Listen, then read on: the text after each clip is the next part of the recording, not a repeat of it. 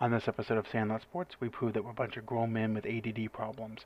We start off talking about the Will Smith Chris Rock controversy at the Oscars and the relevancy of the Oscars in the past two decades. We try to get into the NCAA tournament, and then we, we move on to the 1994 NBA Finals and what Akeem Olajuwon would do to the centers of today. We move on to the current NBA playoffs, and then finish it off with some NFL free agency talk.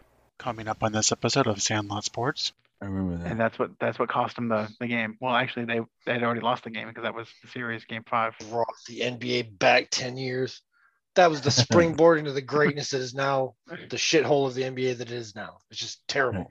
Bunch of three pointers which- and terrible shot which- selection, and nobody passes. What started this bullshit was Stan Van Gundy. Why? Yeah. I got to do something with Dwight Howard. Let me just surround him with shooters. Oh, that worked. Let's everyone else try to copy it, but no one can shoot. Incorrect.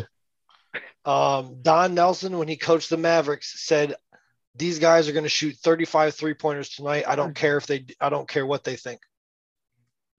You give Baron Davis the green light at anything, the- the basket, the buffet, Oh, that was- it this doesn't is- matter. This is when he went back to coach the Mavericks like the second or third time, and they were shitty. Oh, okay. Yeah, it was it was a bad. He's, these guys will shoot 35 three pointers tonight. Let me see. That, that's what you're talking about when, when he was coaching the Warriors. I- I- Is that when they had a young Dirk? Is that when Dirk was a like a rookie or, Not positive. something? I don't think so.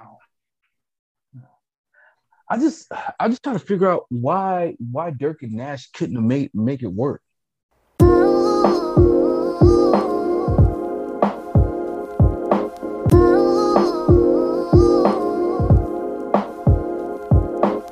Welcome to Sandlot Sports. I am Adam Capison. I'm here with Dorian Cody. Will Smith better be glad it was Chris Rock instead of The Rock Johnson. Well, the Rock, the, Dwayne the Rock Johnson wouldn't have made a dumbass joke like that, but that's a whole different story. But if Okay. he did, Will would Will have would never not have stopped. Will, up. Will would have never stopped smiling. yeah. I will say this: that if Dwayne the Rock Johnson had made that joke, Jada Pinkett Smith would have given Will a different kind of look. I'm Yeah. trying to find. I'm trying to figure out why he didn't slap the kid that fucked his wife like that. And you know, maybe he's like Madison Cawthorn. Who knows? So that other voice you guys hear is BJ Thomas. Hmm. Yeah, that's my introduction to the show. I'm here. It's ridiculous. How are you gonna slap Chris Rock for doing his goddamn job, but then you go ahead and let that dude knock your wife out and just and, and we don't talk about that anymore. We just don't talk about it. And I'm gonna stay with her. why- that- Because that's she's why got- I'm on team. I'm on team. It was staged. It was a real slap. It didn't hit anything other than maybe the microphone. But I think the whole thing was orchestrated. Because let me ask you this: Mhm. Who was talking about the Oscars on Saturday? Nobody, even but knew- nobody, nobody in this group ever would, anyways. Not even in this group, but just on social media, just in general. Who- Nobody I know who talks about knew the Oscars That's my point. ever, ever though. Not just this, not just this year. That's an Oscars thing for. It has been for a decade, maybe longer. Yeah. Nobody gives The, a shit the about Oscar- them. Uh, It's the just them jerking are- themselves off for three hours. the Oscars have basically been irrelevant since Crash won uh, Best Picture. Mhm. And that was what, 06, 05, something like that? I. No, nobody ever pays attention to that crap. Yeah so it, it, it, it's got people talking. Now, I, I do find it uh, interesting, the reaction to what's been going on, because you got people going, well, if he was in the Hollywood elite, he would have been carried off. No, he wouldn't have. No, if if a comedian told a joke at a comedy club and a patron got up, confronted him, and sat back down, um, security probably would have come up to him and said, "Hey, what, what's going on?" Uh, may or may not have escorted him out. He would not have been arrested. He would not have anything taken away from him. He might have a trespassing warning for a year. That's the extent of it. Well, it's up to whoever And- gets slapped. Yeah, this is true. And the thing is, Um, and the thing is, is that when you're in, in Hollywood, it's uh, you're not supposed to take legal action in Hollywood. So Chris kind, I guarantee you, not uh, maybe directly, but Chris was pushed into that decision because it could have affected his career. Yeah. Right. By I- I suing, do find- suing the uh, suing uh, Will and the Academy Awards No. would have been terrible. But I, I do find the, the conversation about, well, Will should have his, his award taken away. Really? You guys could take it away from Roman Polanski? You guys Nope. could take the awards away from Kevin Spacey? You It's take it okay- it's okay to- No, it's okay to be sexually aggressive and anti-Semitic. But It's I'll not- tell you what, that what they don't understand is there's a whole bunch of white people so excited to watch two black guys slap each other on TV. So that's one reason I don't think it was staged because it, if it was, it was not well thought out. Second of all, Will held that sucker to the last minute because he wanted to land it. Yeah. Uh, that wasn't a stage slap. Will held that thing. He was he wanted to land it. And another thing is Chris's reaction. Chris wanted to say something else. Yeah. And if you watch the slow motion video, he also balled his hand up a little bit. Mm. So I'm not saying I'm not saying a fight was imminent, but his initial reaction was to hit Will. And then Will walked away. Yeah, Yeah. yeah, because Will- Will yeah. Will wasn't threatened by Chris. It would have Right. never happened to anybody else. Right. Wouldn't happen to anybody Exactly. else. Wouldn't have happened to anybody else that looked Will dead in the eye. Nope. No, no, no. I totally agree.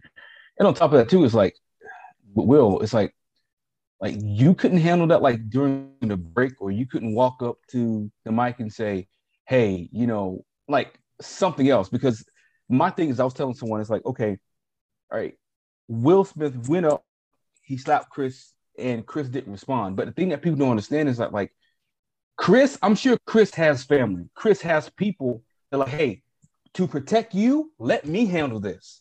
You know, you know what, Chris, don't hit him back. When he comes to New York, we got some for him. Like, like, like, like this can this could have went like horribly wrong.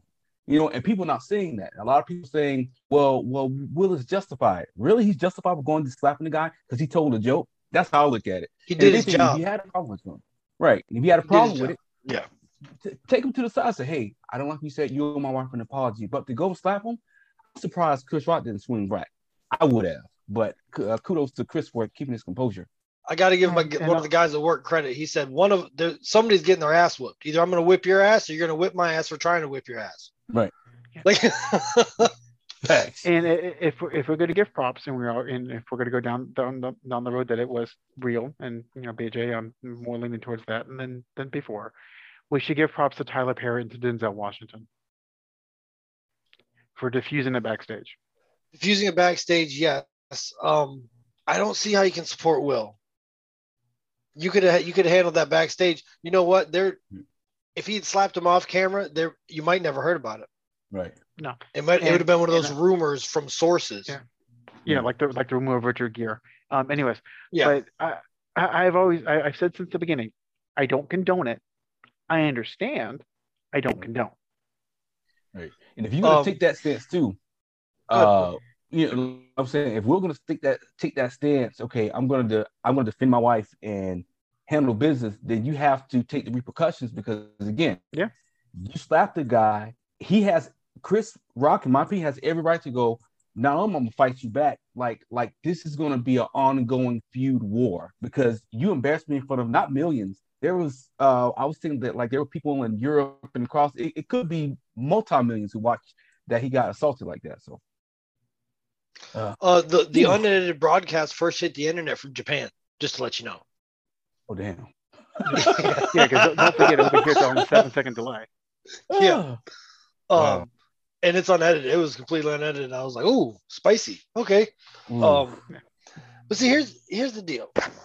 Mhm. You're in the entertainment industry. Chris Rock does have a bite when he hosts shows. He's had that before. He does attack people in the audience. It, it's understood. Your wife openly talks about her alopecia. She doesn't treat it like it's leukemia because that's what's starting to happen here is we're treating it like, you know what I mean? It's uh she said she's loved her bald head in in the media before, whether it's true or not, she's come out and said it. Uh, it just seemed what seemed staged is what happened between Will and Jada. Like J- it, Jada looked like a puppet master to me because Will was just kind of like going along with the night type deal, and all of a sudden the cameras cut away after you see Jada roll her eyes and look at him. You don't see what happens to Will after that, and all of a sudden he's on a mission. Um, That man's brainwashed. I don't know how you could you can say open relationship or whatever, but Oh, hold, These guys on, are from- on. Are are you accusing somebody that's high up in the religion of Scientology of being brainwashed? Yeah, absolutely. Absolutely. But that's not Okay, limited just to one- Sci- but if we're gonna do this, that's not limited to Scientology though. So moving on. Mm. Okay. All of them. Mm. Any anybody that's anybody that totes a book around like a hammer, it belong that belongs to all of you. Okay. so we, we are a sports show. So we are gonna gonna talk about sports tonight. I'm sure. yeah, we'll that talk was about other MMA topics. shit. We're We not- are. that's MMA shit. Yeah. That's Um, super exactly. cool. So you guys are not gonna believe this. So our bracket that was just a sea of red is still in the 95th percentile on ESPN. Word. Nice. Nice.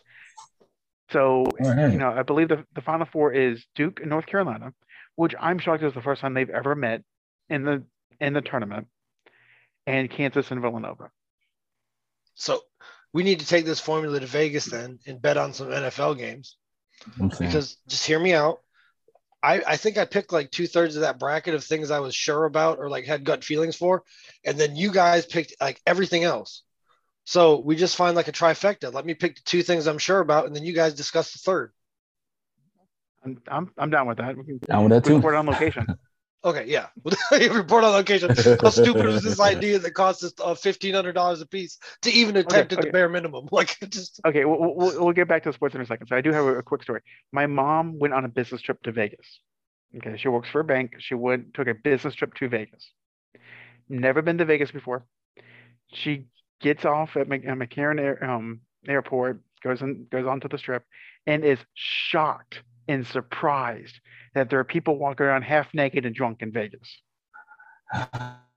it's like the Daytona of the desert. I went, Do you not know where you were? Yeah. I, I fully expect like a Main Street Daytona vibe when I go to Vegas. Just like cleaner, but not the people, just the buildings. Like that's totally what I expect. I've never been, but that's definitely what I expect. Please prove Oh me no, wrong. and I, I I will tell you that I've been to Vegas multiple times, and like you literally get um, escort cards like they're like they're baseball trading cards. Nice, nice. I like that. Family town. Uh, Dorian's reaction is fantastic. Let, let me ask you this: like, if you were, if that was your job, would you hand that to a husband, like holding his wife's hand? Because this guy, would. don't. this guy would. I'd walk right up to you, Adam, and be like, "Here, check this shit out." Well, and it's so funny because you hear them you, as you're walking by. You hear them like they're slapping the cards and handing them out. Oh yeah. Yeah. This is great. Yeah, it's yeah, Vegas it's is a- one of those places to where you got to It's be America careful. in a nutshell. It's America in a nutshell. I Yeah, just I've I want to know: Does it smell like Daytona, like suntan lotion, throw up, and beer? Uh, the last It yes, does around- Okay. It does okay if you go to the to the MGM around twelve thirty one a.m. Yes, Oh, a little rough. yeah, Rough. it does. And it's That's from the nothing to ones- where You think that's from the ones that started drinking too early and then realized, oh shit, this isn't for me, and then puked and went to the bed? Yep. Yeah. Yeah. Well, see, And and, and, and here's the Mhm. thing: is Vegas is just like a cruise where they will keep feeding you drinks at Yes, no they will. charge, as Yep. long as you appear that you're gambling. Hundred dollar night rooms, no problem. Cheap rooms. You just get in the building. Just s- stay in the building. Actually, if you can. I went to a casino. I went been to one casino, two, both Hard Rocks on each coast: Fort Lauderdale, Miami, and uh, Tampa. When I went to Tampa, I went to the actual to go gamble because the other one just went to drink a whole lot. Mhm. Um, but when I went to Tampa, I went to gamble. I got lost. They build that shit so you don't know where you are. You don't know what time it is. You can't see the sunlight. Like it's Yep. it's basically like being in the bottom of a coffee cup. You don't know nothing. You can't see shit. Like you just it's just oh man. And then uh, I'm pretty good with directions. Like I grew up being out in nature, learned how to use a compass. Like I got a feel for when I'm driving places. Had no idea. Sir, where's the front door? Behind that wall. Walk around the wall in front of me. Door. I've been busting laps around that place 25 minutes. Get me out of here. You got all you're getting. Let me go. Hey, that's what happened to you on that juice, man. Oh, I uh, I, I lost I lost six straight hands that I played of Texas Hold'em. Was just getting ready to get up and be like, you know, fuck this, and got dealt pocket kings, and I was like, hold on, Hold on. hold on one second, excuse me, excuse me. So I actually broke even that night. I made the money back the Hmm. next few hands of all everything I lost. I didn't go out of there but I broke even. I was happy about that. Dug myself into a hole, dug myself right out. Yep. Went down the A board until later the night and went home. So, anyways, back to sports. um, Gambling is part of sports now. Stop trying yes. to drift away from a good conversation. um, so, who you guys got? Uh, Duke and North Carolina. Duke's got that emotional wave, but now yeah. I think North Carolina does too. Because who else would love to send Coach K home right yep. now other than North Carolina in their first Final Four meeting ever? Ever. Yeah. First tournament meeting ever. Yeah. yeah. So I mean, this is some serious like they've both Absolutely. riding emotional wave. This could be the this could be the national championship. Yeah.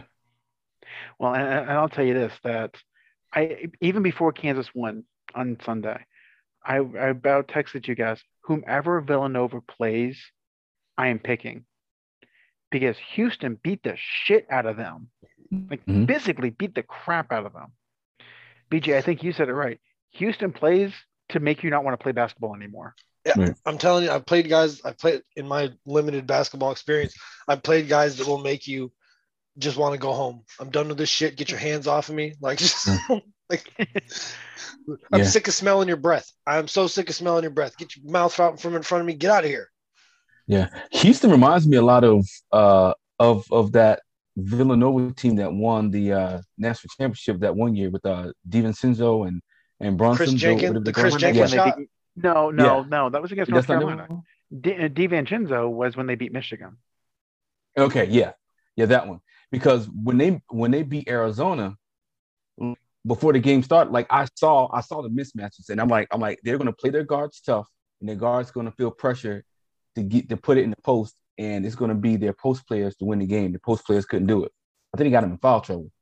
Yeah. But um, well, and that that's always been Jay Wright's strategy. I'm gonna play just a bunch of scrappy guards, mm-hmm. and just wear you out. And mm-hmm. for decades, he couldn't get past the, the the the first weekend. Yeah. You maybe get to the Sweet 16 every so often. Once they got over the hump, yeah, they've been fine ever since. He found that yeah. formula with uh, Allan Ray, uh, yep. Kyle Lowry, and I can't think of the third guy's name. Randy Foye. Yeah, Randy Foye. Yep. Though when they had those three, that was the formula, and he was like, "Oh, that's what I'm doing." That's what yep. I'm doing. And he usually has some bigs that can hit hit shots too. Yeah, yeah. he did. Um, yeah. I can't think of their name, but yeah, it's he had a couple just, of them that can. Yeah. So I mean, wasn't it Cunningham? Something something Cunningham. Dante Cunningham. Yeah, Dante Cunningham. Yep. Yep. Yep. yep. Dante Cunningham. Yeah. Yeah. So um yeah, but they're they're a scrappy team, and they and the other thing I like that Jay Wright does is whoever's playing defense, whether you're um point guard the center, you got to be able to switch. They switch like clockwork. They switch. Everybody switch. You have their power forward guarding, guarding their point guard, but the point the power forward is keeping the point guard in front of them. If you can't switch nowadays, you can't play basketball. Pretty much. I'm rooting for Villanova. You know, I, I, really am. But two of their guards are hurt though, so I don't you know, know. One blew out. That's, that's gonna be tough. Oh no. Uh-huh. Oh, was it? It was his Achilles. Yes, that he blew out. Why are why is that such a big thing lately? How many people blew when Dan Marino blew his Achilles out? It seemed like an outlier. Mm. Do you remember that? Are pe- are we getting too big for the human frame? Are we putting too much? Play- are we playing too much? Playing not, too not much. much. Are we too big? Or we're playing too much? Mm. And too- I don't know. Look, DK Metcalf almost made the Olympic team. Like, how many mm-hmm. sprinters have you seen that ever, ever in the history of sprinting look like DK Metcalf? Yeah. The the um, the amount of muscle mass and weight that we're putting on ankles and knees, which I don't know if they're engineered that great, anyways. To be honest with you, like they they seem like a forty year product. Like that's what you get for you get ankles and knees for forty years, and then you know fuck your life type thing. But um, I don't know, man. I'm starting to wonder. Like the Achilles are popping more frequently. I'm starting to wonder if we're getting too big for our frame. it, I mean, I'm not gonna say that's not a part of it, but I think it's the amount of pressure that they're putting on on their knees and on their ankles in the amount of games these guys are playing. And it's not just the actual game, it's the practices, it's the two a days that they're running. You know, mm-hmm. how much, you know, how much can they actually take? Because I remember mm-hmm. when when Kobe blew out his Achilles, they were like, Well, he's been working too much. Okay, I I can buy that. Mm-hmm. So I mean, is is that part of it? You know, yes, the, the big frame's got a part, you know, plays a portion of it, but is it the fact that there's just so much stress continuously on these body parts. Right. I mean, there's 300 pounds pounders in the NFL running four nines and then and they're knock knee. Yeah. Yeah. No, like it's I don't know. We're getting getting awful big and fast. Like we're probably linebackers are probably what 20 pounds heavier than they were when our parents were watching football. Mhm. Oh, easily. I remember 30 John pounds heavier? Was yeah, John Offerdahl for the Dolphins. I think he was like 230. Defensive linemen are probably conservatively 50 to 60 pounds heavier. No, actually, I Uh, would I would flip that. I would think that they would actually would be heavier back in the 80s and 90s than they are now. Now defensive linemen, especially edge rushers, are lean. Yeah. Now- yeah. Yes. Who, Aidan- who's the Aidan number one Hutchinson- defensive lineman in this draft?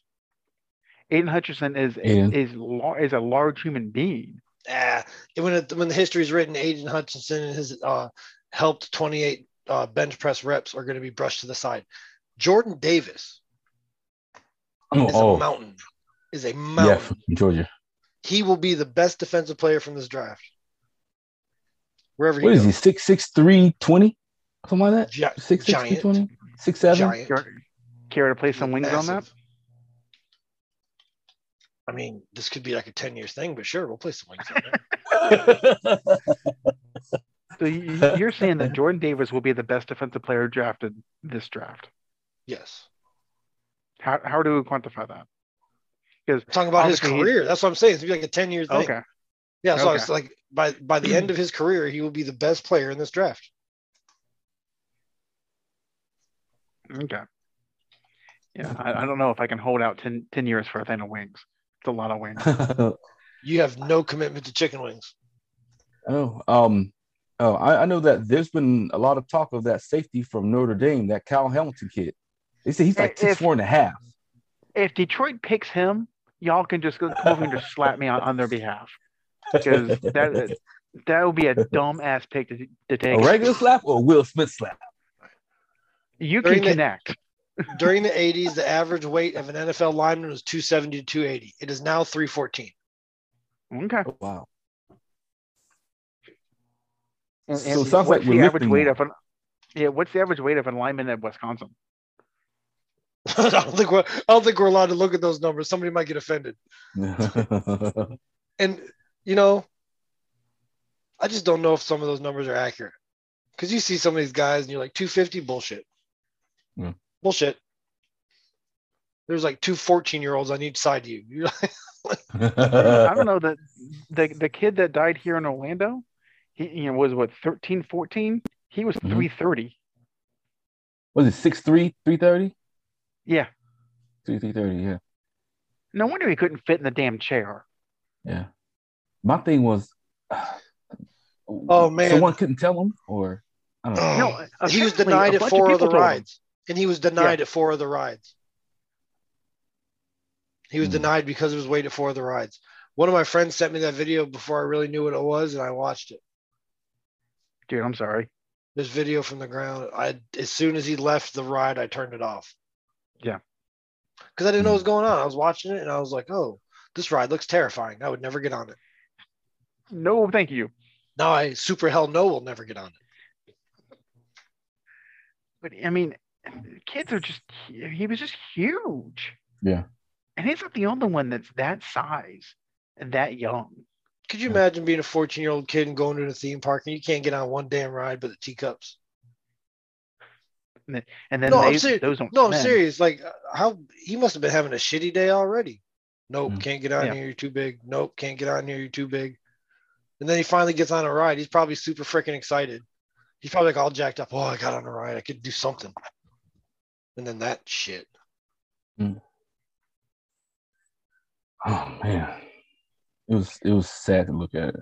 Was that Orlando? I mean, it- Yeah. yeah, it was right um Icon Park. There on Oh. I Drive. We- that- Yeah, and that's the gonna be tied like, up in we- courtrooms for the next four or five years. Yeah, the parents are like, you need to shut this down. Um, okay, if there were actually safety violations, yes. and whomever let him on the ride should be immediately fired and possibly tried for manslaughter. I don't know if they would would lose, but it's not you know unless again unless there's safety violations, it's not the ride's fault. Um, I heard that the family wants it torn down and a statue built in its place. Like, come on, guys. Yeah. Like, come on, guys. Yeah. Well, that's, that's okay. If you're in, if you're from Wisconsin, you shoot two people, you think you should be able to call the president. That's crazy, man. Oh, Still can't my mind around that. Is that kid gonna ever get what's coming to him? No, no, mm. he, he's he's white. He's he's protected. You know how I know it won't happen? Because George Zimmerman's still going around signing autographs and shit, Yep. Mm-hmm.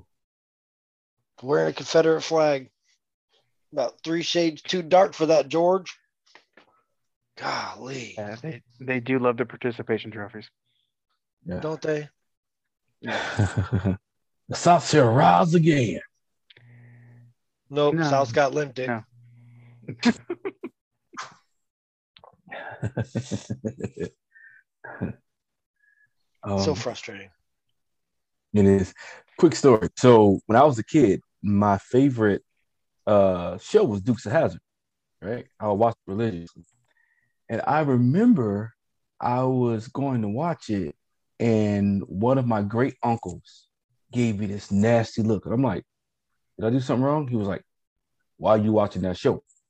I said, I like it. He was like, Do you know what that flag represents? I'm like, I don't know. Is it like an American flag? And my great uncle gave me a history lesson on that flag, everything from from what it meant to him, who uses it, and everything. And like, e- even though I enjoyed the show, but I think that day is when I stopped watching it because he made he pretty much made me feel like this small, even though I I knew what he was trying to do, and now that I'm older, I appreciate it. But it was like, man, you couldn't have like watered down for me. Like he went like full like, this is what that flag means, and like, and I'm like, oh shit, oh okay, well, uh, no more Deuce of Hazzard. But it's just crazy. Like every time I think of that flag, I think of my great uncle put me on game on that flag because I was a kid. Like I, you know, And so you're like, okay, you saw a yeah, I car flying through the air and people running from cops. This is fantastic. hey, this is awesome. And and Daisy But and her Dukes. Yeah. Daisy and her Duke. Jeez. so that was uh that was quite an experience, man. I think about it now. Um real quick though, um I know we went off on on it just to go back. The dialogue that Shannon Sharpe said uh about the whole Will and Chris situation, like even didn't though catch it. So everybody can you give me can you give me a rundown? Because okay. I didn't catch it. Just like a brief overview. I didn't catch what Shannon said. So pretty much what Shannon was saying was like like everybody who's glorifying what Will did, like they don't understand. Like first off, from a from a African American or Black American community, like that's the last thing that we should be showing on television, right? Because like we we've it's known that the Oscars, you know, they toy with us a lot. So it's like the one time that we had a chance to shine, it was overrun by that negative situation. So he was pissed about that. Then he was pissed off at he said, okay, well, you went and you slapped Chris, but what about August Alsina, who you're wiping on the red table talk and like pretty much comfortably shared the experiences? Why didn't slap him? And if she and and if and if you want to protect her, well, the feeling's not mutual because she didn't protect you when she went on a red table talk and pretty much aired your guys' business for for all of America and the world to see. So he was saying how how how how Will has like he was disappointed in Will how um Will has lost his sense of reality. Like the the, the reality is like the people who you should be going after, you use Chris as a you took all your emotions out on Chris. That's not fair. He said a joke. Okay, you didn't like the joke. You, you couldn't pull him aside and talk to him. And then Shannon also said, if that was me, I would have whooped Will's ass. Which It wouldn't happen to you. said the same It wouldn't happen to you. Shannon's too big for that. Yeah, Shannon's too big for that. Will wouldn't have done that. The thing is, is Will put that slap in his pocket at the red table. He put it in his pocket. He's Hmm. like, can't beat Jada. Hold up. Put it in his pocket. And then he saw Chris and was like, oh, I'm gonna take it out of my pocket. So Chris Rock's face paid for Jada fucking their whole family up. Yeah, but what what really gets me is the people that are like, well, Will should be arrested, Will should be this, Will should be that, as they're those same people are walking into the Starbucks with like three guns and ammo packs. Yeah, unfortunately, there's no laws against it. Yeah. um. Yeah. The, the Jada thing really gets me. Like, look, her family took a likability hit because of her a year ago. Mhm. Like, I don't know. It wasn't like they were a, a popular couple in Hollywood, and now it's just kind of like they're becoming a joke quickly. Over Yeah. the course of a year, year and a half, they're becoming a joke of Hollywood very quickly. And um, this is what I was trying to tell Adam yesterday is like, there will be repercussions for this. Like, you took a guy who was um, funny, laid back, uh, kind of like borderline hokey his whole career, Mhm. his whole career. And then you see him do this in person. Right. Like that's going to change certain people's perception of him. I'm not saying like his core fan base is going to fall off, but the fringe, the fringe Yeah. is going to change. Absolutely. Absolutely. I still say that he'll put out a movie in 2023. It'll be some action, go kill alien movies, and no one's gonna care. Everyone's gonna go watch it. No one's gonna remember this. Well, it's funny. Chris Rock is going to care because this concert ticket went up from 46 bucks to like 580. Yeah. really? Yep. Uh oh. Because everyone wants to hear what he has to say on this. Yeah, boy, I tell you, that was the best slap he ever took in his life. Put him right back to 1999. Yeah. Slapped him right back to 1999. Ooh, $580 a ticket. Let's go. Somebody asked me on, on Twitter, like, who is the best stand-up comedian of all time? I don't know. I'm gonna That's pose the question to you guys. I, I I know who I answered. I liked Richard's storytelling. I liked Richard's Richard Pryor's storytelling. Uh, Eddie Murphy made it commercial. Um, man, there's I can't. This is one of those things. Like you tell me who my favorite band is, like I can narrow it down to like 10 Mhm. You know, I can't do this. Um, because I appreciate everybody for their individual talents absolutely. like Don Rickles would not might not survive today, but he would still do his fucking bit and not care what you said about it. Yeah. so I respect Don Rickles, and, And like I said, I'm- George was too on the nose. uh, who George Carlin, like he he would he knew he was talking to stupid people. That's what you don't understand. George wasn't up there just telling jokes. He was trying to fucking tell you something, and nobody listened. And here we are. Yeah. So I, I can't take that from you, Adam. George George knew what he was doing. He's talking to fucking morons. Yeah. Um. Um. And then you got a guy like Rodney. Who does one-liners better than Rodney yeah. for an hour? For an hour, and then like you, if you ever just have a few spare minutes, watch Rodney Dangerfield sitting there with Johnny Carson. He Johnny Carson cannot contain himself when he's sitting next to Rodney Dangerfield. you know, you know what it was. Or if, if you got on Carson's stage to do stand-up comedy, you just made it. Like you're gonna be doing movies, you're gonna be touring, like you're going, you're going. And he would always bust bust Johnny Carson up. I've watched several uh, visits that he made there and consistently messes Johnny Carson up. well. and I just don't know. I can't Show narrow it was, down. Mitch yeah, Hedberg, that, that was. And I, I I like Hedberg, but I, I don't think he's up there in the pantheon of the, the Richards and the Georges and the Eddies. but who tells dumber jokes? Who tells dumb jokes better than Mitch Hedberg? They're so dumb, but he pulls them off and the whole crowd laughs. I'm telling you, stand-up comedies, it's it's very hard for me. It's just like music. I can't I can't narrow it down. If you ask me to say who's the one, who beats Kevin Hart's ticket sales right now? Who's beating I don't that? think Kevin ever? Hart's funny. Uh, he his first two stand-up specials I would I enjoyed thoroughly. Yeah. I stopped watching after those two. He started to burn me out. I saw him too much. Yeah, the, the problem with with Kevin Hart is he, he doesn't change his act. It's the same thing, and whether it's movies, stand up shows, whatever, it's the same freaking uh, act. Yeah, hmm. and home run hitters don't start hitting for average when they get to the show either. Hmm. No. So you got to remember, those checks keep rolling in. I wouldn't change a damn thing either. You've been listening to me for a day, 20 years like this. 20 years like this. I got a I got a house to pay off, guys.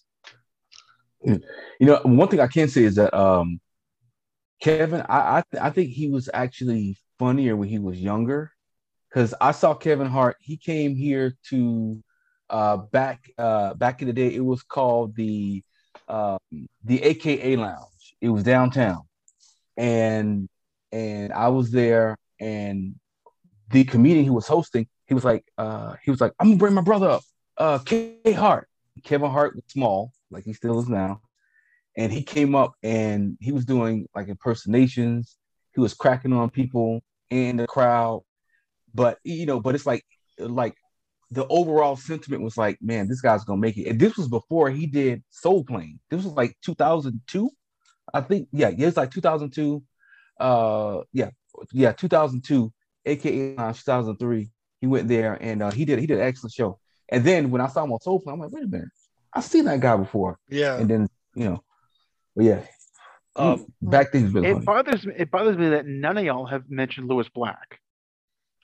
I like Lewis. I like I don't like Lewis. Talk about somebody that you want to say George Carlin's on the nose. Oh yeah. Like, oh yeah, I like Lewis Black. Lewis Black's he- on the nose, followed by fuck. Like I like Yeah. Lewis Black. Um, I, I I like him a lot actually. Um, but you know, um, Bernie Mac never would have had to do movies if he didn't want to. yeah. He could have toured his whole life. Yeah. He'd have toured his whole life. Never would have had to do a movie, Mhm. radio show, nothing. He could just show up, do Yeah. a show. But yeah, Lewis Black is amazing. I do like Lewis Black. Yeah. I'm trying to think. I've seen a lot of stand-up comedy specials. it's, it's hard. Yeah, I can't pick one like like the best because some people may say like, have you guys ever seen uh Redd Foxx stand up comedy? Uh, I've heard clips of it. I haven't heard like a whole show. Yeah, so yeah, I heard, I heard clips too, but um, he was pretty funny too. And then I heard I heard rumors that that Redd Foxx wrote some of Richard Pryor's material back in the Wouldn't day. surprise me. It wouldn't surprise me.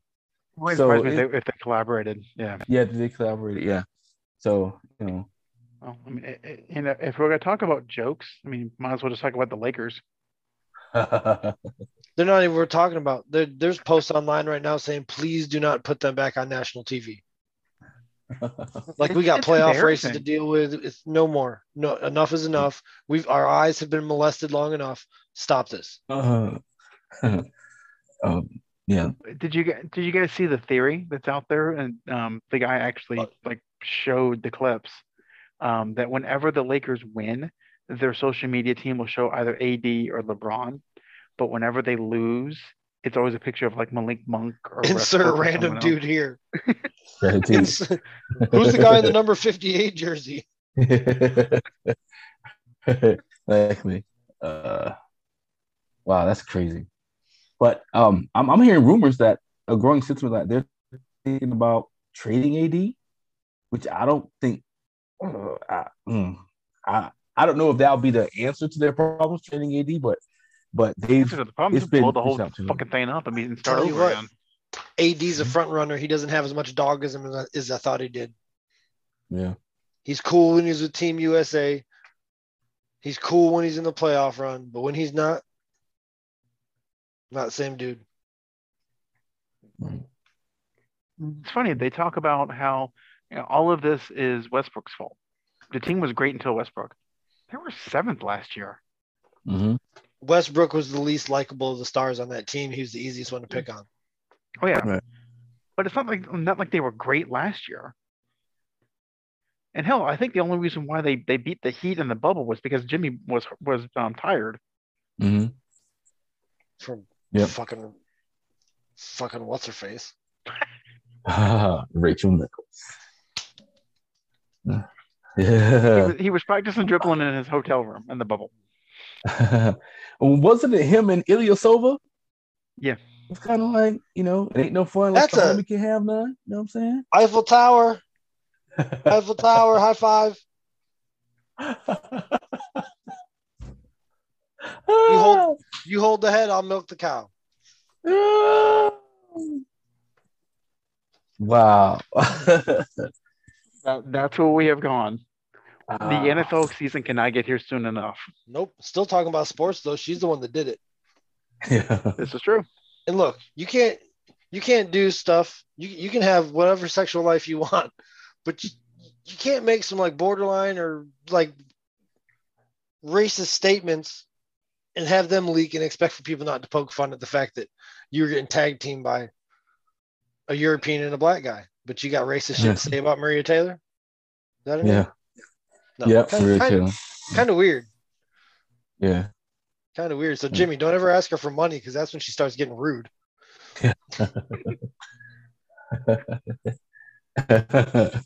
She'll sling that booty for free though. We know that. I- I'm sure Jimmy gave her an interview later. I'm trying to cancel us a quarter to ten. Calm down. Calm down. Um, if, if the Lake if the Lakers are out, are, are the Nets back in with Kyrie coming back? Probably. oh, Because he can play I mean- games now. yeah. Thing about it has been Milwaukee. I think is it Brook Lopez maybe coming back in the playoffs? If I'm not mistaken, I think they were Haven't saying that Brook, Brook Lopez might be coming back. He should be back uh like around second round in the playoffs. If Brook I know Lopez his brother back- won't be in the playoffs. Yeah. I'd have started with the Magic early on, and be like, you know, I'd like to play with my brother at some point in my career. Hey, work for the Wagner brothers. Good shot. You never know. Yeah. But yeah, I, th- I think if Brook Lopez come back, he's like 80%. I think it's going to be hard for uh, Brooklyn to beat Milwaukee. I think any team in the East, Milwaukee's Ooh. going to be a tough out. Milwaukee, uh, Giannis just hammered on uh, Embiid just before we got on air. Hammered on him. Bum. Euro stepped in the lane, dude. Like he didn't have full momentum. Mm. Shoved the guy off him. He he stepped left, shoved the guy off him, stepped back right, jumped and dunked left handed over Embiid. I was like, oh, oh, I, So, I'll tell you so as a big man, so, so as No a skill- big man in the NBA, huh? no skills though. No skills though. Couldn't play in the yeah, couldn't play in the 80s. No skill. That's what they, that's what I've heard about him on the internet or read about him. on the internet. Giannis? Yeah, no skills. Can't shoot. Couldn't play in the 80s. Like, And- yeah, because a 6'11 guy that runs a 4 or 5 couldn't play in the 80s. yeah, Bullshit. Jumping over Magic Johnson. Okay. All right. So I bring you this question. So if go back in time, you put Giannis right now in the 80s, do you think that he would give a Akeem Olajuwon havoc in the 80s? oh, different monster. fun. That's a different monster. Akeem's going to know you're athletic and he's going to use that against you. And, and BJ, let's not forget that Dorian was the one that said that um, Jokic would give Hakeem trouble. I, I said he would on he he would on offense. Jokic is what 7'3, 270. Dorian's the Meg of the show. I'm just Dorian's like Dorian's like Meg.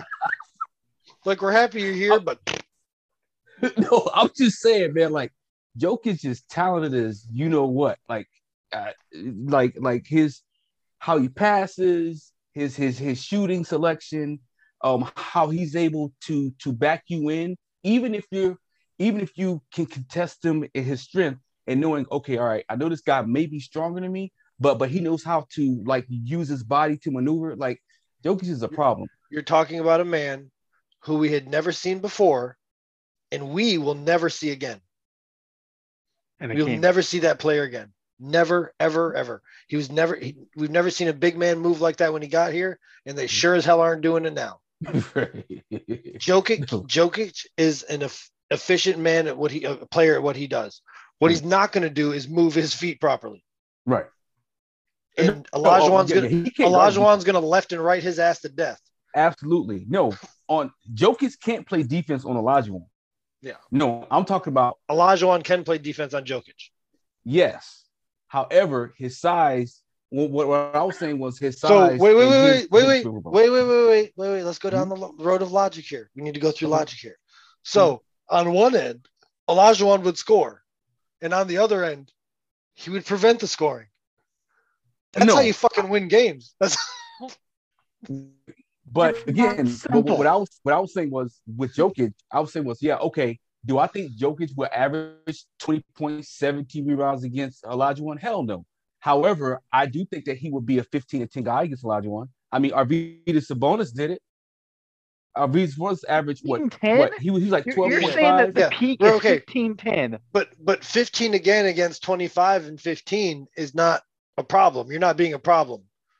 You're just kind of like holding a spot. You're like you're just you're on the floor. Thanks for participating. 10 is Riley Cycling numbers. Hey, No. watch your mouth. okay. oh, yeah. Hughes. Um, I meant Riley Cycling. He's, was, he was a cool guy. No, okay. I see what you're saying with that. But what I'm saying is that, okay, if if Arvydas Sabonis with no knees averaged 12 and a half points, 10 rebounds a game on Olajuwon in his prime, what would Jokic average? 17, 18, 10? That's still solid against Olajuwon, which I think one of the greatest, the top two greatest defensive uh in, in NBA centers. Yeah, okay. That's all I'm so saying. Jokic would, would average if if Jokic averaged 17, 17 12. Okay. Olajuwon would abuse him in the paint. We're not talking 25 points a game. We're talking probably close to 35 points a game. No, I agree. I, I totally 35 There's- is more than double 17. Right. I I that I do agree. However, I I do think that Jokic, if the I, I think that Jokic would be have some success against Olajuwon, and most centers didn't have, like Shaq, for instance. Some success. If you played Jordan long enough, you'd probably hit a shot. If you played him long No. enough, if somebody like brought him a cigar or something and he needed something to drink and wanted a shot of like whatever the fuck he drinks, somebody just brought him a drink and he stepped off the court, you'd probably hit that shot. No, but I'm just saying, like, man, come on, let's be realistic. He would turn, he would turn Jokic into an average guy when they played, slightly above average at best. Okay, okay, and that's and that's all I'm saying. Like, but And you are not going to beat Akeem Olajuwon going up there fucking average. No, uh, right, right. In order, in order to have a chance against Olajuwon, the I think I think the only center that I've seen who had a solid like game against Olajuwon was David Robinson. Well, I'm just glad we talked you down. Can you apologize to Akeem now? It's been, it's been I about a never said anything. It's been about- all I said was, "Oh, listen, All of this is recorded. Is my favorite center. What I was saying was with the skill set that Jokic has in Jokic's prime, he would have some success. I'm not saying that he can guard Olajuwon. I'm not even saying that. What I'm, what I again, what I'm saying is that he would have some success. Most centers didn't have some success against Olajuwon. Charles Barkley, Scottie Pippen, Olajuwon would whoop his ass. I'm not even talking about Patrick Ewing in the finals, Olajuwon. I'm talking about Charles Barkley, Scottie Pippen, Olajuwon would whoop his ass. Yeah, I can see that. Yeah, yeah, I can see that. We'll never see another Akeem. Yeah, Embiid tries. And. He got like and two the of reason why we'll never see another Akeem is that I don't think Akeem even picked up a basketball until he was 17. that's right. He started he playing played soccer. soccer. Soccer player. Mhm. Yeah. Why was why didn't they keep him a goalie? I would have done whatever it took to keep him a goalie. Be like, no, look, dude, you're you're athletic. You move well. You're a goalie. Yeah. He said he fell in love Oh. with the game. He Yeah. said fell in love with basketball. He was like, all he want to do is play basketball. So, BJ, to your point, um, when Elijah played Patrick in the finals in 95, actually 94, do you know how many points Patrick averaged per game? I want to say like 18. And Dorian? About 14, 13, 18.9, 18.9. shooting 36% from the field. 36%. yeah Jokic ain't scoring on him. Not going to happen. Hold on a second here. What do you shoot from the field? Did you say 30 what? 36. 36.4%. This is a career 50% shooter and a career 21 point scorer. So he knocked 13 points, roughly 14 points off his uh, percentages, three points off his points. Now let's do something funny. What about the rebounds? Oh, 12.4. probably because he was missing a bunch of shots. How many rebounds? Twelve point four. John Starks was missing. Wow, he's a career average of nine point eight. Well, you got Starks putting up fifty misses in a game. yeah, yeah. I figured I figured Patrick Ewing for a career average would have been a double digit rebounder. He's not well, he's, yeah, that, he's right at the threshold. Nine yeah. eight, yeah. And uh actually he was only a double digit rebounder, 9.9 and 99 to be fair. But from uh 89 to 97. that was his only stretch of being a double digit rebounder. Oh, wow. That just seems weird to me. Would you have bet that? You never nah, would have, nobody would have bet that. I thought he was like 12. Had, I 11. figured he would have been a, double, a walking double double. Yeah. Hands down. Yeah. Oakley said that Patrick wasn't that good of a player. He just came out and said it this week. You didn't see that? No. No. I, oh my goodness. Let me look it up. Hold on, guys. Now I gotta do this. wow, he said he was the good yeah, player. I just don't I'll miss I'll miss the quote. Well, he did admit that he's butthurt because Patrick didn't help him with the Madison Square Garden thing. So how much can we really take into this now that he's admitted yeah, that also? That's fair. Um, he said he didn't feel. What was it? He said, "I don't feel like you trust the players in some situations, especially in the Houston series." Probably because no one could hit shots on Houston. They Houston didn't give him a reason to. Yeah. Says uh, Oakley also said a lot of guys on the team did not respect Ewing because of the things he did around them. He adds, if a guy has to question six or seven things out of ten against your leader, that's not good. Uh, Ewing was hard to deal with, hard to play with. A lot of guys might not say that on air, but they say it behind his back. I haven't spoken to him, especially after the incident happened in Madison Square, Madison Square Garden. He didn't come to my rescue. Um, yeah. if you can apologize to Oakley, would he accept? No, Oakley said. He said something about the incident about six months ago, like it's been four years almost. That's a situation no one wants to see happen, but I thought it would have been the I thought he'd have been the first one. Yeah. I take that word. as just someone someone being butthurt yeah, because yeah. they were kicked out of yeah. Definitely On top of that, who other than Patrick, who do you trust on that 94 Knicks team? None. I mean Derek Harper, but Derek Harper was busy guarding Sam Cassell and Kenny Smith. You know, um, yeah. So I mean, you know, I mean, Charlie you gotta Ward, figure like. I'm doing rosters right now, guys. I'm, I'm going yeah. to rosters right now. We're going to talk about this because this is a good question. Yeah. Uh, Greg Anthony was solid, but uh, like I mean, yeah. he's he'd be Greg Anthony would played consistently how Jokic, Jokic would against the King average. So he, here, here's the roster for the 94 Knicks team. Eric Anderson, Greg Anthony, Rolando Blackman. Rolando Blackman. Hubert Davis, Ewing, Corey Gaines, Derek Harper, Anthony Mason, Charles Oakley, Doc Rivers, most overrated coach ever, um, Charles Smith, John Starks, and Herb Williams. If I remember correctly, they had that team was so stretched out for points that they had Anthony Mason taking big shots. Mm-hmm. I think so. It did. Because again, if you need a basket, where are you going? Right. Pat. And then look, that's a real thing. Like I imagine at some point, as crappy as it sounds, he just felt like I have to do this myself.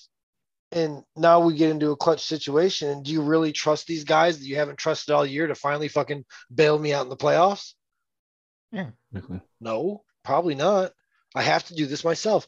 So it's not the most team friendly thing, but when you surround somebody with this level of talent, who is what some would thought one of the better basketball players of a generation, he probably feels like he's got to do it himself. Right. yeah. Right. And and I, I don't know if you guys remember it, but you start feeling comfortable trusting teammates when what? When Allan Houston and when the Charles Sprewell came in, then he's like, shit, you guys got it now. I'll just be back. Yeah. You know, because that, he had people that could shoot and make a basket. Dude, exactly. The the the Rockets guards were far superior. Yeah. Sam Cassell, Kenny Smith. I mean, I'm pretty sure they still had Robert Horry in '94. Yeah, Robert oh, Horry. Robert was a power forward, though, of course. Yep. And um, and Otis Thorpe. Otis Thorpe. Like that team was superior. Yeah, Mario. Here's the roster. Uh, he was yeah. coming off the bench. Yep. Matt Bullard, Sam Cassell, Mario Elie. oh, then there was a name. There's a name. Robert Horry, who lo- looks like Will Smith. Um, Chris Jent, Vernon Maxwell. Vernon Max, Matt Matt. Akeem, Kenny Smith, and Otis Thorpe. If mm-hmm. I need a basket, I've got some shooters on that on that team. I'm going to big yeah. game Bob. Right. Well, do they have? Hold on. Where's the stats? Nobody. What, what I've got up is the stats of the finals. The series, just the series. Yeah, yeah. This is the yeah, series. Look at how low the assist numbers are for the Rockets. Yeah. Derek Harper had six assists. He was the assist leader for the series. I mean, Starks had almost six. Starks wow, at five point nine. That's crazy. I remember the Rockets passed more than that. Mm-hmm. Now, is it true that the assist numbers have kind of been inflated recently, where they give more leeway to the assist? Wouldn't surprise me, but I haven't heard anything for sure about that. I'm not positive. Okay. But I mean, that sounds like something they would do because I mean, if you're going to let LeBron walk, I mean, let's be honest, the crab dribble. Mm-hmm. If you have to explain yourself, it it's my move. It's still traveling. Yeah, I know. You're not Michael Jordan, dude. Just shut up and play basketball. Wait, did, did you just tell LeBron to shut up and dribble? yes, yes. When talking about his stupid basketball ideas, he absolutely should shut up and dribble. like when, like for instance, when he tries to be a GM, he should absolutely shut up and dribble. it's worked out so well. It worked out so well. Your recruiting is just Pat Riley like. That's sarcasm yeah. in case you haven't been paying attention to the damn show. Ever. Ever. Speak, speaking of Pat Riley, I think Pat Riley's probably the only GM slash president that put LeBron in his place. Like, no, you're not doing this. This is what you're doing here. We, if you don't like it, find another team. We we started a we started a conversation here about the Pat Pat Ewing and Hakeem Olajuwon numbers. We even mention the fact that Akeem Olajuwon averaged almost 27 points a game against one of the best defensive players of that generation. Yeah. 27 points a game in the finals, not yeah. during the regular season. Mm. Yeah. Business. And, and here's here's what people forget. Okay. Akeem dominated that series. New York mm-hmm. had no shooters. If John Starks doesn't go one for 20 in game seven, New York wins the title. Mm-hmm. I don't know how they pulled that out. I don't know how they even did that. oh, I'm, I'm, sorry, he wasn't. He was not one for 20. He was two for 18. Two for oh, that's better. That's better. Right.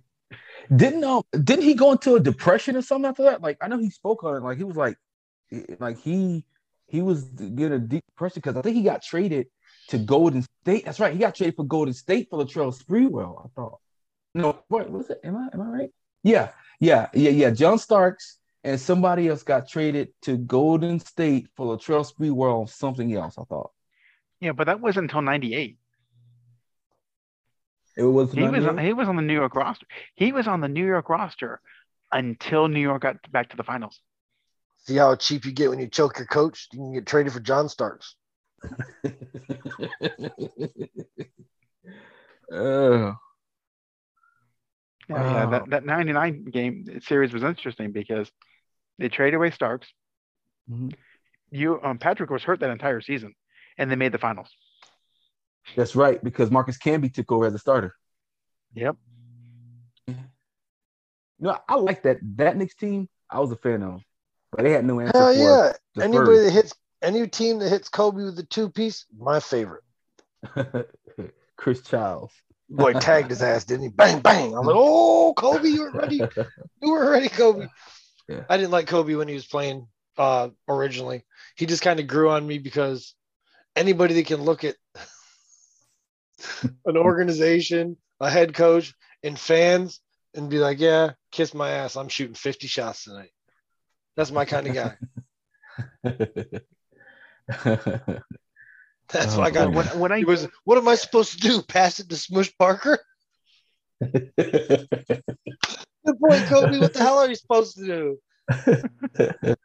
Dorian, you know, I, I, Dorian, I know you said that that uh, that 99 New York team was one of your favorites. It's actually one of my worst because they and the Heat around that era really just brought basketball back about a decade and a half with regards to just complete total defense and ugly basketball.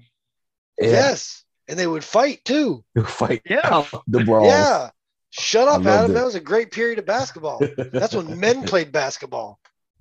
Exactly. And I say that with all the toxic masculinity possible.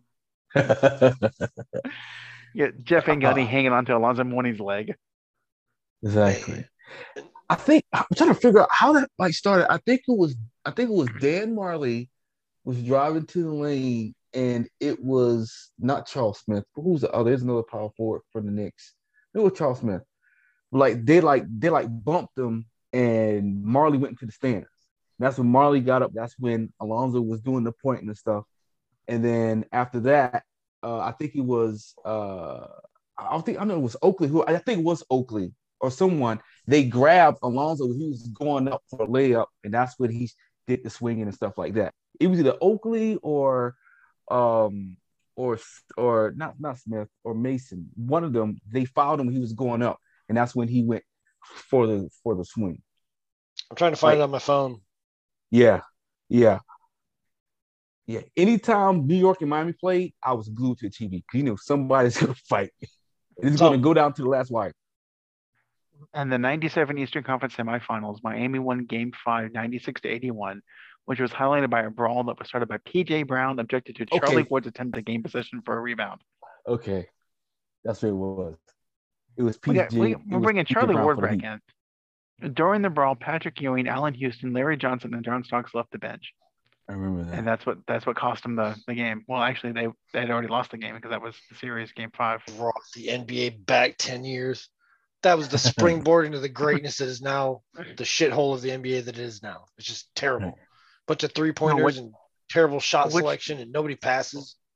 What started this bullshit was Stan Van Gundy. Why? Yeah. I got to do something with Dwight Howard. Let me just surround him with shooters. Oh, that worked. Let's everyone else try uh-huh. to copy it, but no one can shoot. Incorrect. um, Don Nelson, when he coached the Mavericks, said these guys are going to shoot 35 three pointers tonight. I don't care if they, I don't care what they think. You give Baron Davis the green light at anything, the basket, the buffet, oh, no, it doesn't matter. This is when he went back to coach the Mavericks like the second or third time and they were shitty. Oh, okay. Yeah, it was it was a bad. He's, these guys will shoot 35 three pointers tonight. Let me see. That's what you're talking about when, when he was coaching the Warriors. Yeah, it, it, is that when they had a young Dirk? Is that when Dirk was a like a rookie or not positive? I don't think so. I just I just trying to figure out why why Dirk and Nash couldn't make make it work. Or why Nash and Stoudemire didn't make it work or two, why Nash and anyone else didn't make it work. Two fifth. That's two fifths of your team not playing defense. Mm. Yeah. So I mean, there's part of it, in my opinion. And I remember that line because I believe the game was against the Magic. And I remember seeing on uh, in my brain keeps telling me I saw it on Sunshine Sports, Sunshine Sports, excuse me. I remember that deal. Uh, yeah, how hokey were those guys? Aren't they still doing the games? Chip Caray and uh, Givens. What's his first name? I Who's Chip know. Caray's partner? I don't know. All I know, all I can think it was Harry Caray, and that was his dad. His dad was a good announcer. Yeah. Chip had a good voice, though. I'm not upset that he narrated the best part of my basketball life. Yeah. Wasn't it Chip Caray and Matt Goose? Is it Goosage? Go- Guokas? Matt Guokas? Yeah, yeah. Guokas. Matty Because he was the coach. Yeah. Yeah, I've got Don Nelson's um, career up here, and yeah, he went he went um, back to Dallas, 97, 98. Um, because only, only had one stint at Dallas. So that and his first oh, year was back to Golden State from Dallas, didn't he? Yeah, that yeah, that's what it was, and that that was the Baron Davis years. Mm. Yeah, I was just reading a little article here, and it said that he started with this he started letting Manute Bol shoot three pointers when he was with the Warriors. Don Nelson's the reason three pointer is the way it is. Mhm. Run and gun, chuck it up, chuck Or it up, and get back route. on defense. If you want to go that route, then it's Paul Westphal from college, when he was coaching at Lo- Loyola Marymount, and literally killed Hank Gathers. Oh, I wasn't talking about the run and gun thing so much, but that was what they were doing is just running gun and jacking up threes. So on, on that note, we're gonna take a quick break. That went pretty quick. Want more Sandlot Sports? Follow us on Facebook at Sandlot Sports and on Twitter at Podcast Sandlot. And we're back. And so we got a few minutes left. We'll talk about the NFL. So, um, Dorian, I know you want to get to free agency, but I want to kind of get to some of the new rules for the upcoming NFL Season. Oh yeah. Um, how can I describe this? Um, they're fucking stupid.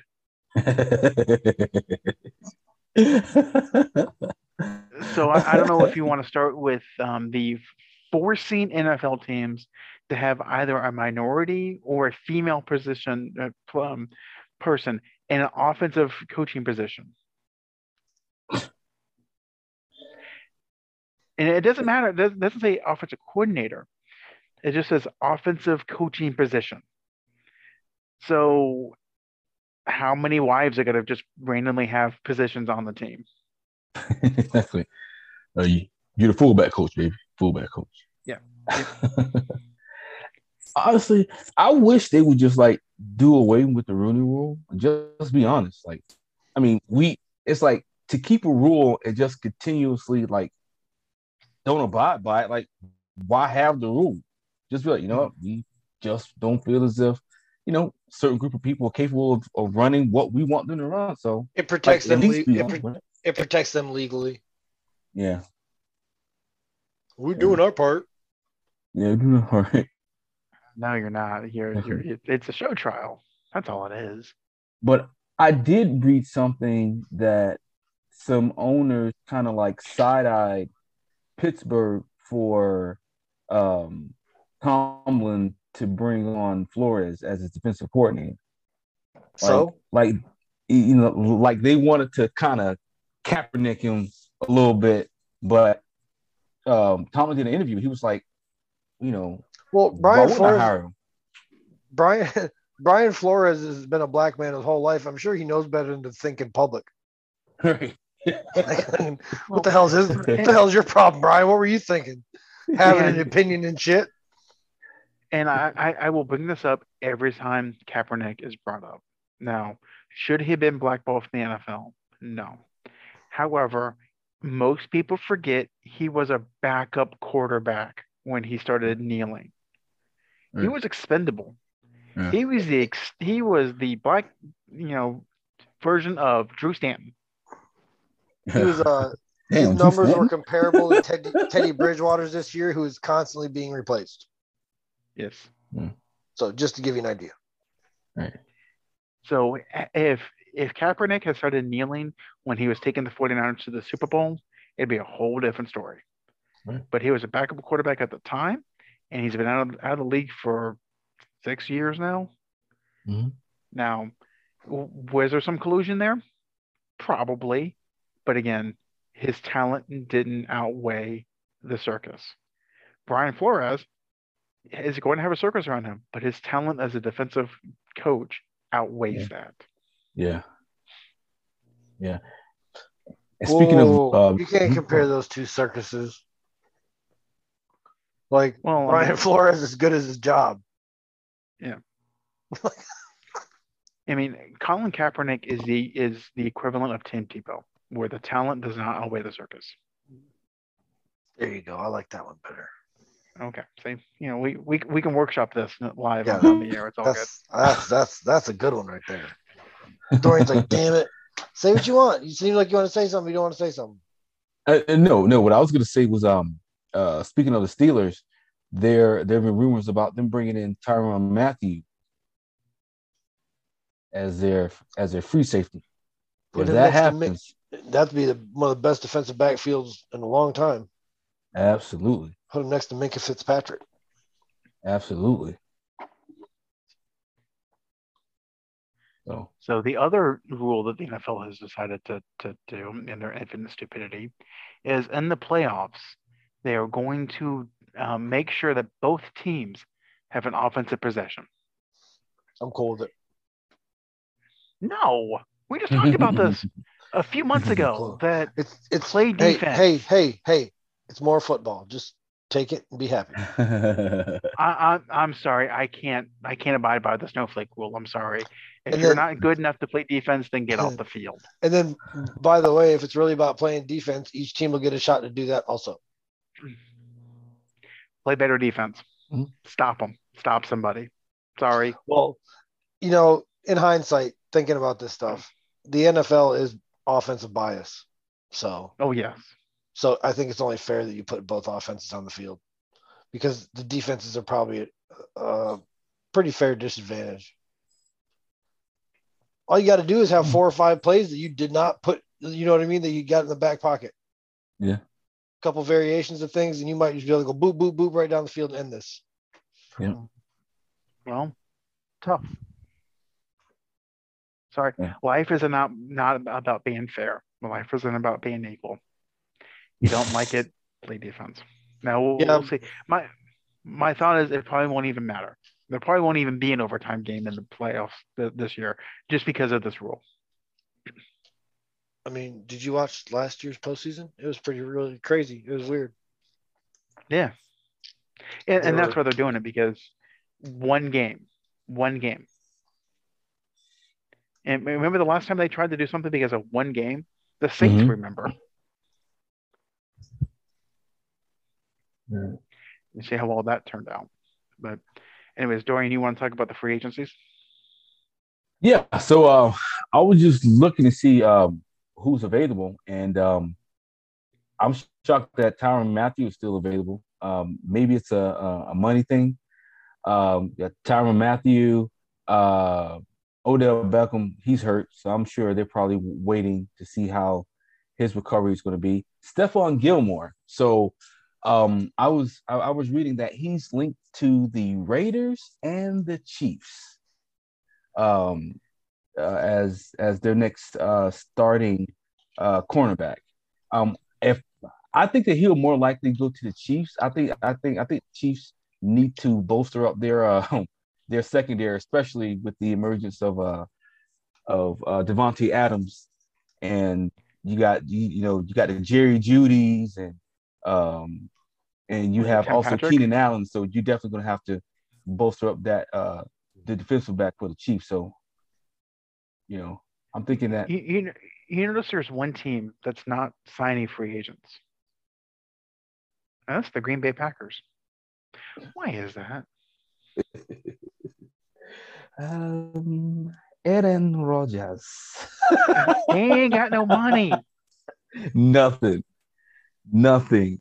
They've got to draft everything. But but here's the thing, right? So apparently Aaron Rodgers don't like playing with rookies. Bro, that's all you're gonna be playing with for the next couple of years. I love is it. rookies. I love it. This is gonna be so fun to watch. I didn't like I didn't like him from the day he started whining about the pat the the Brett Favre thing. uh, My my, my favorite part is, well, if they're smart, they're going to draft five receivers this year because they have to. If they had drafted wide receivers the past few years, they wouldn't be in this mess. If they draft wide receivers this year, there's gonna be nobody on the defense to stop the run, right, right. So which is their um, problem last year, if I remember correctly. Yep, they can stop.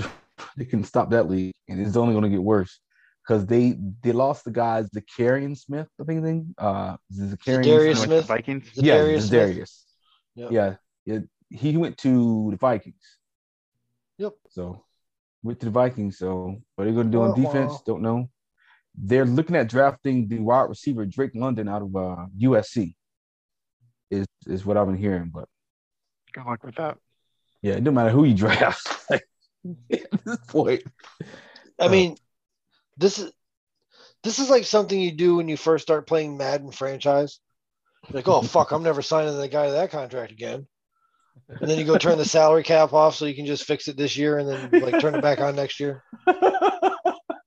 That's what you do. That's what you yeah, they they really they messed this one up. They boy, and, like to cut Aaron Rodgers, you know how much they're gonna be on the hook for? yeah. Pretty big chunk. Yeah, pretty big chunk. Yeah. And Oh. there was no exit strategy at all. I don't know. No, the, the exit strategy. The exit strategy is ride the flaming plane into the mountain. That's what it is. May, Yeah. the, may the oh, bridges Oh, that I burn light the way. I just hope it crashes on a mountain that I am near. BJ wants pictures. I want pictures. Just- I'm so sick of this guy. And then like Yeah. he's gonna he's gonna at some point you know this in like the next 10 years, he's gonna blame the Green Bay front office for all of this. He is. Yeah, Like, they, they couldn't just give me any couldn't- help. We just couldn't get players around me like you know, you never have a running back, never have this, no defense, blah blah blah. It's gonna be like, yeah, absolutely had nothing to do with like your gigantic, like 18% contract, 8%, whatever it was. I can't remember what it was. Who's Yeah. the worst Well- GM? Aaron Rodgers or LeBron James? well, at least LeBron tried to put people together. He tried to put them, you know, with him. He tried to figure it LeBron out. tried to put peanut butter on pizza. Look, Some people tell you that's something. fine. You got to watch out. Yeah, Aaron Rodgers, like, where's my money? Y'all figure out who coming to play here. I just want my money. He went it. full Rod Tidwell. If they told me at work that I could get 50% of all the jobs I did, but I would have to work with a guy that could only do 6%, uh, work at a 6% level, I'm not going to do it. I'd rather have somebody like making 20% next to me. Mhm. I'll make the little 30%, you know, that'd be a little Right. extra there and, and keep everybody rolling, you know, Yeah. keep the team rolling. yeah. I just there's none of that in Aaron Rodgers. There's none of that in Oh. Aaron Rodgers. There's none of this. Man, it's worth the money and going to make my life easier if I just spread this around. a little- Nope, none of that. Right. Mm. And then he's going to get sacked next year and get another one of those memes where he's laying on the ground with a helmet on the top of his head.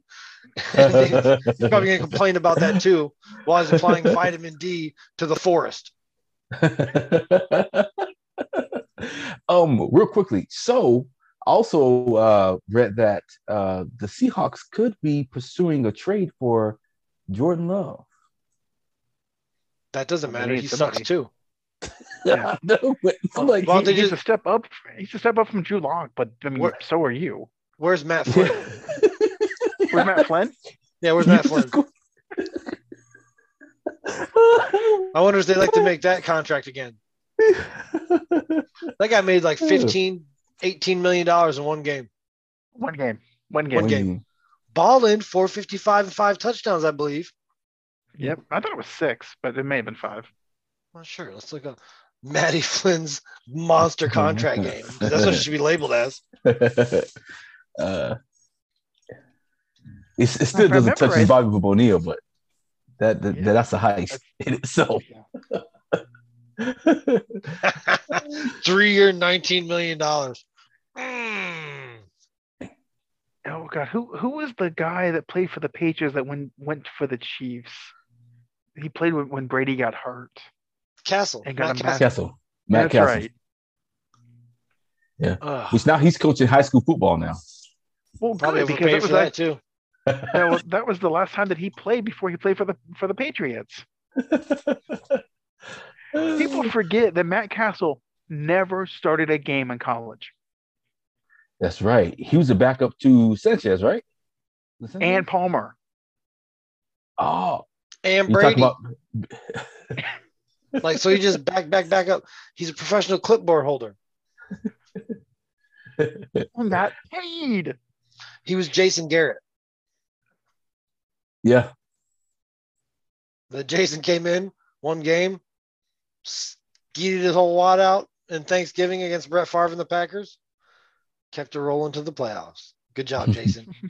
Clap it up for Jason. He would like that. It's okay. You'll clap for Jason. Jason will clap for you. Exactly. Uh, So I w- I was right. Matt Flynn's m- massive contract game. He, he threw for 480 yards and six touchdowns. Against Still who? The holds Bears? the single game Packers record for no must watch ads in a game. Against who? The Bears. Nope. It's against the Lions. Hmm, I was trying to. I was trying to be nice there. oh, and he- here's the best part: if the Lions had won that game, they would have gone to the playoffs. Oh, Man. and they gave it up to a terrible quarterback. Yep, the most Lions thing ever. Awesome. I got to look at this. Yeah. Matt Cassel. Now, okay, and I, I'm going to say this because I completely forgot about this. Matt Flynn won a national championship as a starting quarterback. Where, where did he go? Mm-mm. LSU. Can you just give me a Yeah. minute? Just give me a minute. It was coming. It was coming. Just a little smoky in there. Oh, so was that the year they won? He won with Nick Saban. Was that Nick Saban's first uh NCAA championship with I LSU? believe, I believe so. Um, no, that was um, Les Miles. Wow, okay. Matt Cassel has 107 games played and 82 interceptions thrown. Hey, Solid. look at that. Those are Joe Namath numbers. Solid. Phew. 11, 16, 12. Just giving those interceptions up. Mm, Matt Cassel. Matt Cassel. Let's see. He started no games until he started 15 games for the Patriots. Went Yeah, 10 and Because that was the year that, that uh, Brady blew out his ACL. Trying to Mhm. look at his career record for fun to make me giggle. Oh, there it is. 36 and 45. Not as funny as I Okay, so thought it not- was in my head. Not Ryan Leaf territory. No. Mhm. He does have 100, 104 touchdowns, 82 interceptions. Hey, look at that. I mean, those those are Seneca Wallace numbers. Nice. I haven't heard him in so long. Seneca Wallace. Yeah. It could be. What was it he? be Uh, worse. what was though. he? Um, uh, Iowa State. Yeah. Yeah. He came in to work some magic when Russell went out, though, a couple times. So you got to give Seneca credit for that. He did work a little magic. That, that- I, you know, I, I still feel good though. We're not going to my pick at Seneca Wallace. He stayed in his No. lane. He didn't try to Matt Cassel himself. Yeah, my team did not invest money to bring in Trevor Siemian. Ah. Oh Oh, boy! Oh boy! I would have signed. I, I would have signed Jameis Winston before that. yeah. So the, the Chicago Bears quarterback room is Justin Fields and Trevor Siemian. I don't even know if he's like a good veteran presence because I mean you No. don't know what the fuck's going on. It's obvious. Right. Wow. Goodness, this is getting weird. Yep. This getting weird. This has been one of the weirdest off seasons. It's been absolutely fun to watch. And it's only going to get even more um, weirder as the draft approaches. I know. I can't wait.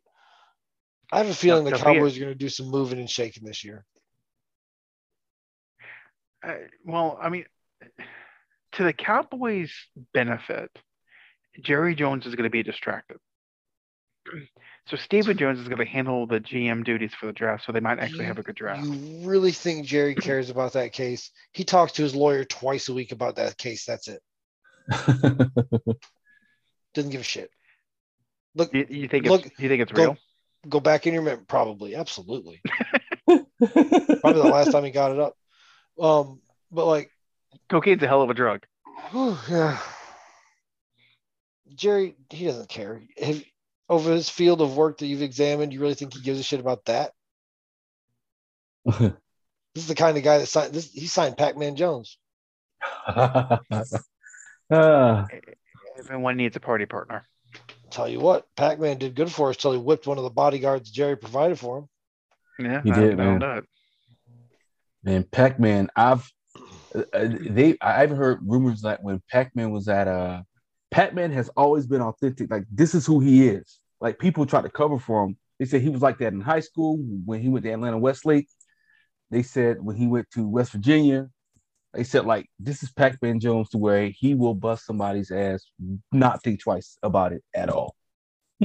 at all. And he's known for going to the strip club. I've never heard it before. He goes to the strip club, makes it rain, and then threatens to punch the strippers they don't give his money back. that is crazy. Bitch, this is a prop. I, I to... Don't touch the props. don't touch it. Don't touch it. I'm making it rain. You got me on the ground. You better not touch my shit. Give me back. hey, hey, making it rain bag. like it's a ticket booth at Chuck E. Cheese and still trying to take it back. That's when he got that trouble. He was in Tennessee. Like he literally was like fighting strippers, getting his money back. Reclaiming rainwater. ah, that is hilarious, man. That is excellent. Never heard him like. that is one of the craziest stories I've ever heard. and, and we've heard some crazy stories, but that's one of the craziest. uh, Pac-Man Jones, baby. Could you imagine going to McDonald's, getting a cheeseburger, and saying, "Don't touch the money, bitch. yeah. Just leave it on the counter." Just eat the whole cheeseburger in front of her, and then pick the money up and walk out. oh, oh man, that's Pac-Man. Dang. Oh man, what a fun time that was for the Cowboys. they were garbage. They, they had a starting quarterback of Quincy Carter. Uh, who was actually going to be okay if cocaine wasn't a hell of a drug. Yeah. He, he would have been okay. I'm, I'm not yeah. saying Super Bowl winner. I'm not saying Super Bowl winner. He'd have been okay, though. I was sad about that. Bill Parcells was going to fix him for the NFL, not like fix his personal life. No, no, no. I mean for the NFL, he was going to fix right. his game and, and and apply him to the NFL. I was excited about Quincy, and he just couldn't keep it together. That was kind of sad. Yeah, because I feel like he had a lot of talent. Sadly, it happens to a lot of them. Oh, absolutely. to a lot of them. Absolutely. I just that one was personal because I watched it. I was excited when they drafted him. Actually, I was like, oh, oh really? I was like, really? This is what we're doing. The best court, uh, the best uh, quarterback in college football. Didn't he fall in the draft because he had a pre-draft draft problems? I I know he fell in the draft, but I forget why. Yeah. Yeah, because he was a standout at Georgia. Like, yes, he was. I remember like, I was not happy when they were playing the Gators. I was gonna say like Florida, like no team could touch him. I, I remember I think his best game was Tennessee when they played Tennessee. Like he scorched them. Okay, so that was the draft that Vick was was drafted. So the quarterbacks above uh, Carter were Vick, um, Drew Brees, and Quincy Carter. Hmm. Second round overall, 53rd. 53rd yep. overall.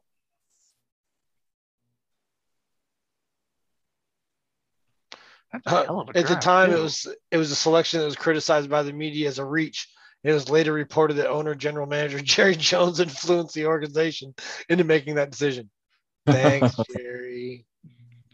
Uh, I'm sure Bill Parrs is excited about that. Yeah. Look at the draft.